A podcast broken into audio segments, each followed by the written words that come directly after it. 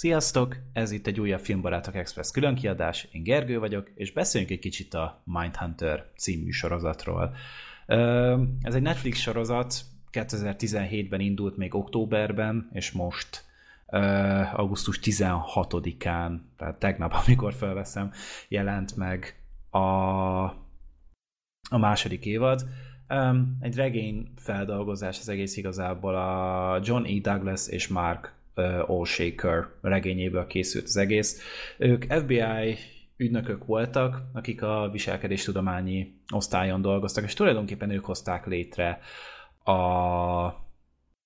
a profilozást, mint jelenséget igazából az FBI-on belül, valamint um, talán Mark O'Shaker volt az, aki maga a serial killer, azaz a sorozatgyilkos kifejezést megalkotta, és tulajdonképpen hozzá az ő nevéhez kötjük ennek a szónak az eredetét. A sorozatnak az alkotója Joe Penyál, aki, hát ő volt a showrunner igazából a, a sorozatnál, és hát alkotótársnak beugrott mellé a, a mosolygós és kedves vidám történetek koronázatlan császára David Fincher. Ő nem csak producer volt, hanem rendezett is több ízben a,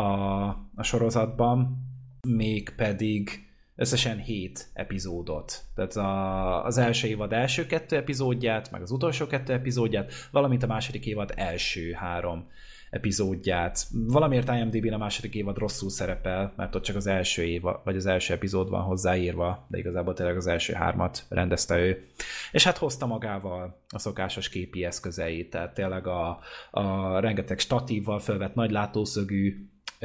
képet, minimális handheld kézikamerás felvételt. Igazából olyan tudott, hogy nem David Fincher rendezte az epizódot, hogy van benne kézikamera. Ő maga talán csak egyszer használta az első évad legvégén egy pánikrohamnak a szemléltetésére. Nála ez annyira nem jellemző. Minden esetre ugye tényleg nagyon fincseri, nagyon-nagyon aprólékosan, nagyon-nagyon részletesen vannak bemutatva az egyes jelenetek, és és tényleg annyira úgy érzi az ember, mint hogyha egy ilyen nyomozást nézne végig tényleg a kis apróságokkal. Valamint a másik nagyon érdekes vonása a sorozatnak, hogy ugye mivel itt a profilozást alkotják meg, ami úgy történt meg, hogy interjúztattak különböző sorozatgyilkosokat, és ahogy ők meséltek a, az eseményekről, ugye megpróbáltak mögé látni, hogy ki mit miért csinálta, megpróbálták megkeresni a közös vonásokat, a sablonokat, a, a, a közös jellemzőket tényleg, és ezáltal később ugye egyszerűbb ö, profilt és ö, egyes sablonokba beilleszteni a bűncselekményeket. És ö, itt nem olyan hatásvadász dolgokra kell gondolni, hogy akkor végignézzük, hogy embereket gyilkolnak, folytogatnak, darabolnak, erőszakolnak, minden, hanem ahogy mesélnek a, a gyilkosok, verbálisan elmesélik azt, hogy mit tettek, közben pedig fényképeket mutatnak akár később a tethelyről, akár már a kitakarított tethelyen ö, járunk végig, és tényleg a fantáziánkra van bízva a legtöbbször, hogy, hogy ö, mi történt, és nekünk kell kialakítani a fejünkben azt, hogy, hogy, ö, hogy milyen események is eseményekről is van itt szó, és ez tényleg egy, egy sokkal bensőségesebb élményé teszi, magát a sorozatnak a nézését, és pont ezért nem is egy egyszerű olvasmány, hogy úgy mondjam, mert uh, tényleg nagyon kemény az egész, ahogy végigviszik. És hát itt azért elég kemény alapanyagot is találtak hozzá, mivel tényleg ugye itt valós sorozatgyilkosokat személyesítenek meg nekünk. Rögtön a, az első év az Edmund Kemper volt, őt a Cameron Britton nevű színész játsz el, Hát annyira, hogy egy Emmy mellékszerep díjra is jelölték még az első évadért. Én csak azt sajnálom, hogy nem kapta meg a díjat, mert egy akkora alakítást rakott le, tényleg alkatra, arcra, mindenre hasonlít, még ahogy beszél, ahogy az egyes szavakat megformálja. Érdemes felmenni YouTube-ra és megnézni egy összehasonlító videót, kísérteties és félelmetes, és az embernek feláll a hátán a szőr, hogy valaki ennyire bele tud mélyedni egy karakterben, ő volt a Colt Killer, aki hát iskolás lányokat gyilkolt meg igazából elég sokat, majd utána még meg is erőszakolt a levágott fejeket. Nem akarok annyira belemenni, mert eléggé durva. És ez a karakter, ez többször is feltűnik az első évadban, a másodikban talán csak egyszer, de minden jelenete arany. És tényleg az a, az, az elhivatottsága, hogy belevágott ebbe a karakterbe Cameron Britton, elismerésem, tényleg. Üm, utána még felbukkan Jerry Bruders, ő nőket gyilkolt meg, egy kicsit enyhe lábfétise volt, ö, neki női ruhákat hordott, női cipőket hordott, és prób- ezt a sztorit be, hogy fényképezte őket, akkor ö, Richard Speck, ő, ő egy nem annyira módszeres, egy eléggé alacsony intelligenciával rendelkező figura volt, aki tényleg csak, csak impulzus alapján gyilkolt, akkor a második évadban már David Berkowitz, ő volt a Son of Sam nevű figura, aki szintén random lőtt le embereket az utcán, nála is úgy kísértetés a hasonlóság. Én egy, egy kicsit barnított Jonah Hill-t még el tudtam volna képzelni, de az eredetileg castingolt figura is amúgy remekül alakította, szerintem. Utána még van itt egy Hát a, az igazi látványossága a második évadnak Charles Manson. Ő volt ugye az, aki a Sharon Tate gyilkosságért felt. Ő maga ugye sose ölt meg senkit, viszont az ő felbújtására követték el a gyilkosságokat, ugye egy Tex és egy Sadie nevű nő, meg egy harmadik ember, őt most pontosan nem tudom, hogy a pontos nevük mi volt, de Tex például megszólal a sorozatban szintén. Itt um, szintén minden elismerésem jár Damon Harrimannek, mert hogy ő egy jelenet erejéig az ötödik epizódban, hogyha valakit nagyon érdekel, ott bukkan fel Manson, és hát az a 10 perc,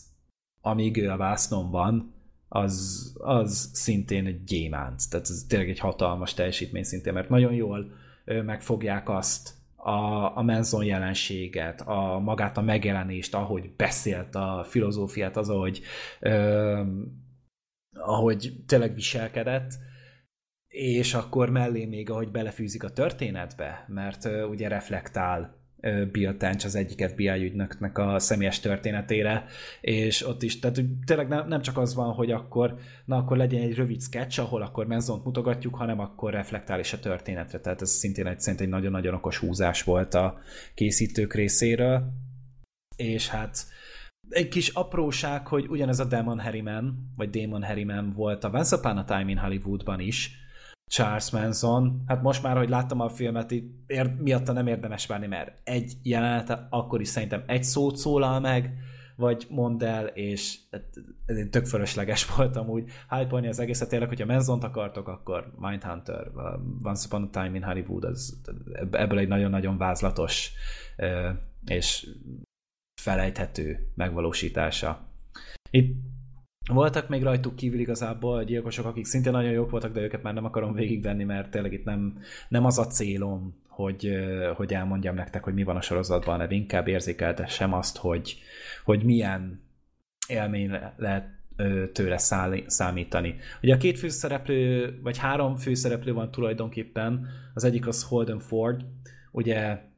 ő az, aki aki ezt az egészet igazából beindítja. Ő az, aki nagyon érdekel a pszichológia, aki tényleg nagyon részletes, nagyon bele mászik minden egyes esetbe, és szinte már egy szakad a valóságtól, és tényleg csak akkor tud igazán kibontakozni, amikor megtalálja a közös hangot egy-egy gyilkossal, tényleg egy elég fura friz, ö, figura, és pont ezért én nem is szerettem túlzottan, mert tényleg nem sok emberi van benne, nagyon ritkán van neki bármilyen emberi megnyilvánulása is, és mellette tényleg tehát ő igazából csak elemez. A másik pedig Bill ő, ő már a, ő az a tipikus 50-es, 60-as tapasztalt rendőr karakter, aki, aki minél kevesebbet akar beszélni, nagyon lényegre törő, de mellette borzasztóan intelligens, és hát tényleg a, a tapasztalata az hatalmas lökést tud adni minden egyes esetnek. Amit a harmadik főszereplő Wendy Carr, őt Anna Torv játsza, ő pedig egy egyetemi pszichológia professzor, aki, aki tényleg csak így a maga a tudomány részében van benne. Ő maga nem nagyon interjúztat, ő csak átveszi azt, amit a, amivel a fiúk visszatérnek, meglátásaival feldobja az egészet, és tényleg egy, amúgy egy nagyon érdekes ö, féke, a, vagy kiegészítője, vagy eleme inkább ennek a főszereplő triónak. Öm, nagyon érdekes nyilván sorozat, nem egy ilyen heti esetes felépítés kell elképzelni. Simán van olyan, hogy az első évadban például van a, a közepén egy ö, bűncselekmény, ami három vagy négy epizódon keresztül tart. Nekem az kb. a kedvenc az egész sorozatban, mert ott az egy nagyon erősen végigvették, nagyon erős volt maga az eset ahogy felépítették, ahogy adagolták a nyomokat, ahogy beszélgettek a karakterekkel, és a végére akkor a pofont kapsz, hogy hát segre ülsz tőle. És a, a második évadban pedig ott pedig az atlantai gyerekgyilkosságok vannak elővíve, itt ugye egy 28 áldozatot követelő gyilkosság hullámról van szó, ami kb. az egész évadot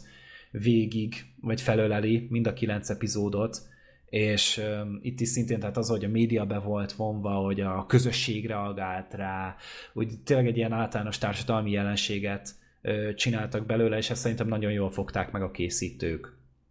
A második évadban a Bill egy hát a gyerekével, a családjával előkerül egy történet, ami számomra nem volt olyan erős, nagyon sokkoló, de az, ahogy feloldották végül a, a feleséggel, nekem nem jött be. A másik pedig a, ugye mutogatják a, van egy BTK Killer nevű figura, ez a Bondage, Torture and Kill uh, sorozatgyilkos, aki akit minden epizódban egy-egy percig mutogatnak, de igazából tényleg csak egy ilyen kis szemelvények a, a magánéletéből, hogy hogy készül fel, mint készül fel. Én azt gondoltam, hogy ennek majd így már lassan lesz valami foganatja, de igazából még mindig az van, hogy így szopnak fel arra, hogy na majd ezek egyszer egy nagyon érdekes történet lesz. Na most az, hogy már három éve nézzük ezt, vagy tényleg két éve nézzük ezt, és mindig csak így mondják, hogy na majd lesz, na majd lesz, így ez egy kicsit számomra már unalmas, és nem biztos, hogy ezt jól közelítették meg a, a készítők, úgyhogy hát remélem, hogy a harmadik évadra be fog érni, remélem, hogy lesz a harmadik évad, mert hát tehát borzasztóan ö, lebilincselő számomra, és tényleg tehát sokat elmond az, hogy, hogy egy nap alatt én végignézem az évadokat, és és bármikor amúgy le tudnék eléülni, mert szeretem ezt a, ezt a módszerességet, ezt az aprólékosságot, és azt, hogy tényleg a, egy ilyen viselkedés tudományi megközelítését használják arra, hogy felgöngyölítsék a, ezeket a gyilkosságokat, és magukat az elkövetőket, mert ugye itt azért pszichopatákról van szó, akiket az ember alapjáraton nem ért. És és talán, hogyha, hogyha a hátterüket, a gyerekkorukat, a motivációikat, azt, hogy, hogy milyen impulzusok érték őket, őket, és hogyha ennek egy kicsit mögé látunk, akkor talán egy picit jobban meg lehet őket érteni, és, és tényleg amin dolgoztak itt a, a 70-es, 80-as években, hogy ebből később akár egy ö, segítséget, egy mankót tudunk találni a, a való élethez. Úgyhogy, hát én ennyit szerettem volna róla mondani. Köszönöm szépen a figyelmeteket, hogyha van valamilyen észrevételetek, akár a sorozat miatt, akár így a témához kapcsolódóan, öm, ezt írjátok le nyugodtan, el fogom őket olvasni. Öm, nézzetek továbbra is sorozatokat, és hát találkozunk még legközelebb a filmbarátokban, akár egy expressben, akár egy számozott adásban. Úgyhogy még egyszer köszönöm szépen, sziasztok!